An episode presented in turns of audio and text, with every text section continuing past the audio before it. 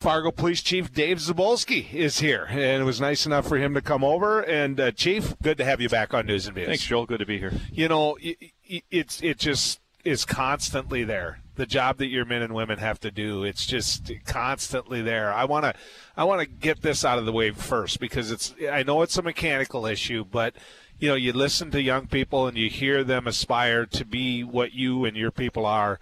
How is the academy going? How is? Uh, are you close again here?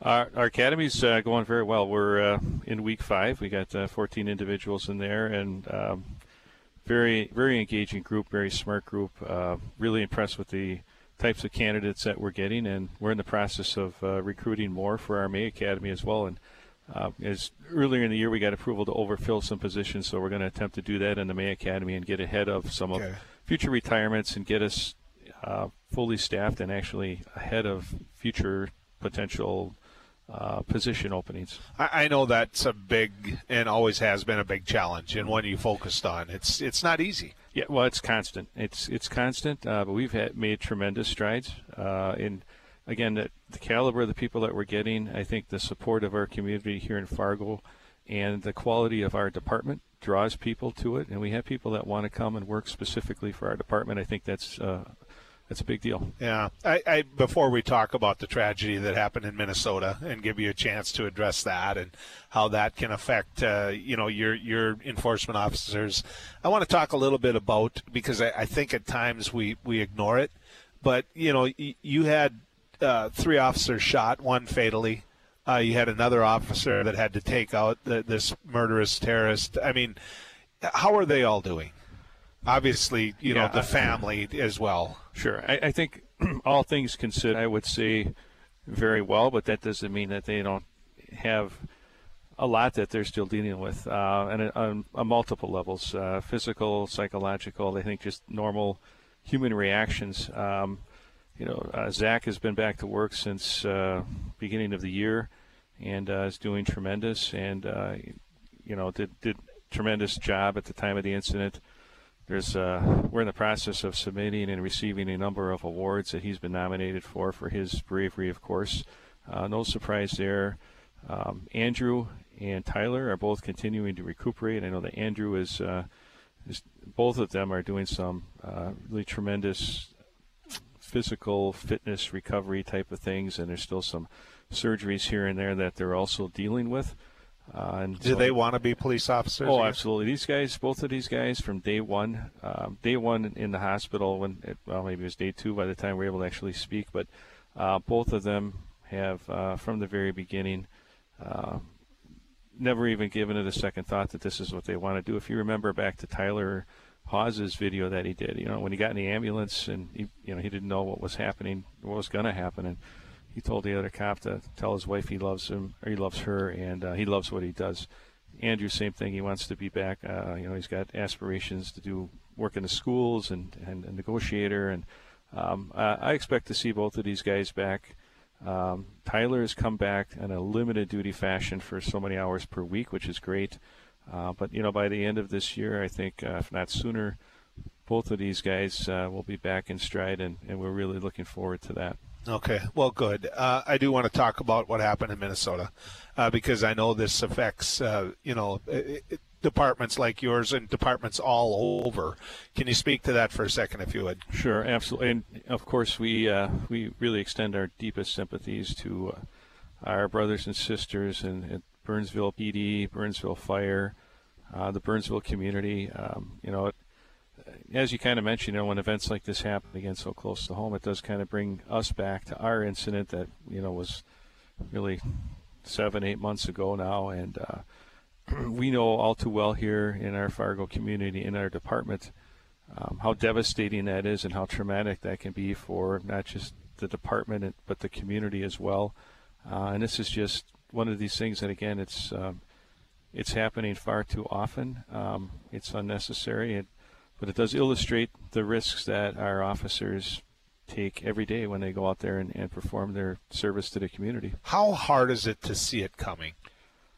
And you know, and that's just it. Um, a lot of times, there's just no way to predict certain Your sixth sense doesn't even pick up on it. Well, I think we all have a sixth sense about danger, but you know, we're if you think about just a normal shift of a cop, we're probably in danger a few times during that shift, and the rest of the shift, other administrative. You go to traffic. Well, traffic crash is a terrible example because you know look what happened there, and you just things can happen anytime, anywhere. But you know when you go to calls, you're preparing for things. We know that domestic violence are the most dangerous, and I don't know all the details of Burnsville. It sounds like you know with our. Uh, I should give our condolences on on the paramedic firefighter as well, but. Um, you know, it sounds like he was a tactical EMS, and so he was with the officers as they were, I would imagine, getting ready to initiate some kind of tactical approach uh, to this situation, and uh, and all three of them were shot and killed. And of course, the sergeant was also shot and injured and is still recovering. So there's actually four four parties affected there in Burnsville. Uh, but you know, we train for stuff. We take as many precautions as possible, but there is the inevitable. Uh, our situation in July, there was just no foretelling any of that. I don't know how you would. No. I have no idea how you would. No. It, and it, and here's the other part. It, it's clear that it was random on the murderer's part. Mm-hmm. That this was a decision he made that he thought would help him do another terrible thing. Yeah, I think absolutely. I mean, we still you, there's a couple of different options there, but you're right. In either event, he was committed to taking a number of lives. He was committed and uh, I think it already decided that if he died in the process, that was going to be okay. Uh, and, and, so he, he was definitely in that mindset. Uh, why he decided to stop at that accident scene and initiate it there was that just something that he thought he could quickly do and get away with before to, going to a larger event, or was he uh, devious enough to utilize that as the diversion to open up opportunities for these larger events where he could cause more carnage? Um, you know we really don't know the answer either way. It's uh, it's a pretty evil intent on his part, and he uh, definitely was committed to that to that process. You've cut a wide swath in law enforcement. You know people all over the country. Um, how much have you been called upon to talk about this terrible incident? Because it's like anything. You can train, you can train, you can train, but when you hear it firsthand, uh, how it affected a department, it, it, it must help.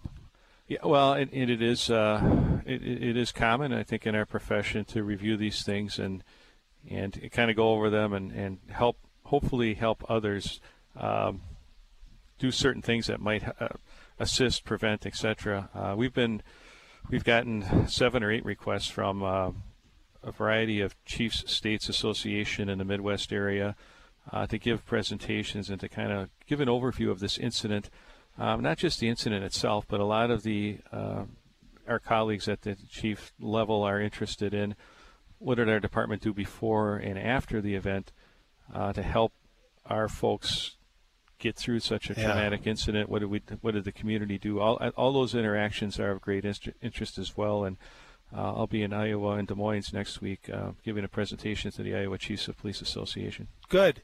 I mean, good. They they need to hear that and. I think that as tragic as this is, it's something that post uh, this community, Fargo, and others around it have a lot to be proud of. Uh, uh, the way it came through. 100% agree. I, I mean, it, you know, the, the reaction and the support of the community, not just after such a tragedy, but, you know, on a regular basis, I think is really important. It's always been important, uh, I think, in the policing profession, but it's never been more important than in the last several years where there's been a wide swath of negativity towards police. And you know the, there's difficulty across the board in filling our ranks and getting uh, you know strong applicants people who want to put themselves in that position. And when you look at the world today you can work as an officer anywhere that you want. Pick a city. They've got an opening.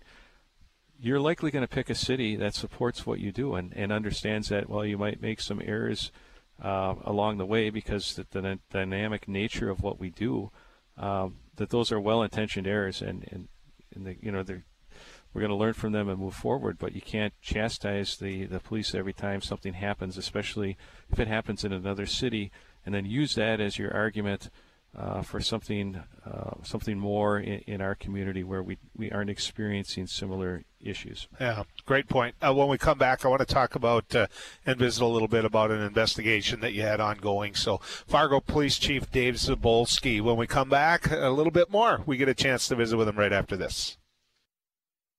Fargo Police Chief Dave Zibolski is is still spending some time with us. I want to talk about an investigation uh, that you and your department has been doing. Can you inform some folks about that? Yeah, just uh, kind of a little teaser, but uh, as a lot of people may know, we, been trying to address a lot of issues with uh, liquor establishments over the past couple of years, working collectively with our Liquor Control Board and City Commission.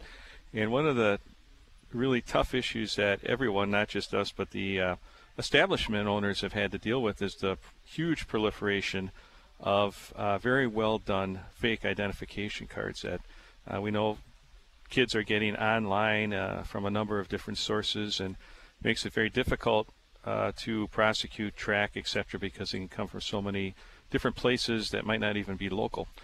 Uh, however, uh, our department will be announcing a little bit later today the the completion or um, at least the investigative piece, of a very large fraudulent ID operation that has occurred here in Fargo uh, that has created hundreds of fake fraudulent identifications for people who are underage, uh, therefore allowing them to get into some of these establishments uh, undetected.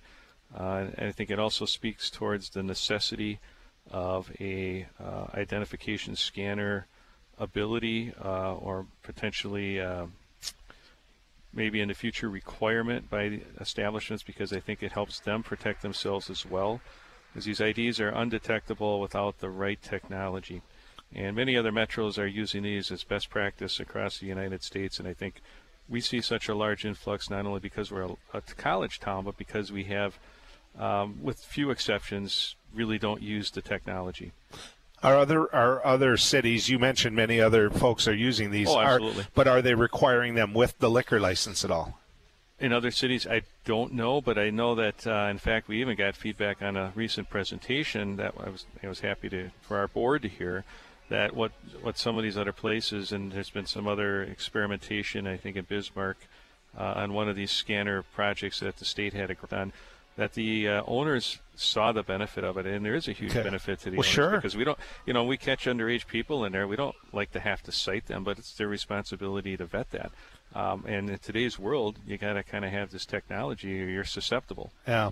So, are, are you able at all to uh, to tell us who it is, where it is? Can you leak a little bit of that out for us? Um, well, I think we should wait for our full press brief, but I think people will probably be maybe surprised, maybe not, uh, uh of who this person is, what his affiliation is, uh, uh, and and pretty much the amount of buyers of these fraudulent IDs, and that's really another phase of the investigation that we have to look at. Uh, you know, how are we going to handle that? Because those are all crimes per se.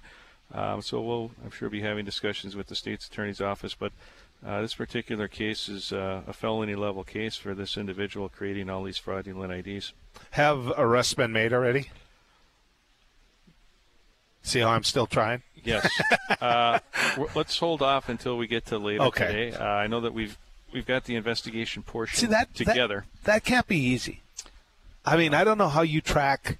You know, once they're out there, unless somebody just flat out talks. But my guess is there's middle people when it comes to it as well. Yeah. Well, you know, I, I got to really credit our uh, uh, folks in in our investigations division. Particularly the, the lead investigator on this, who uh, this was a lot of work.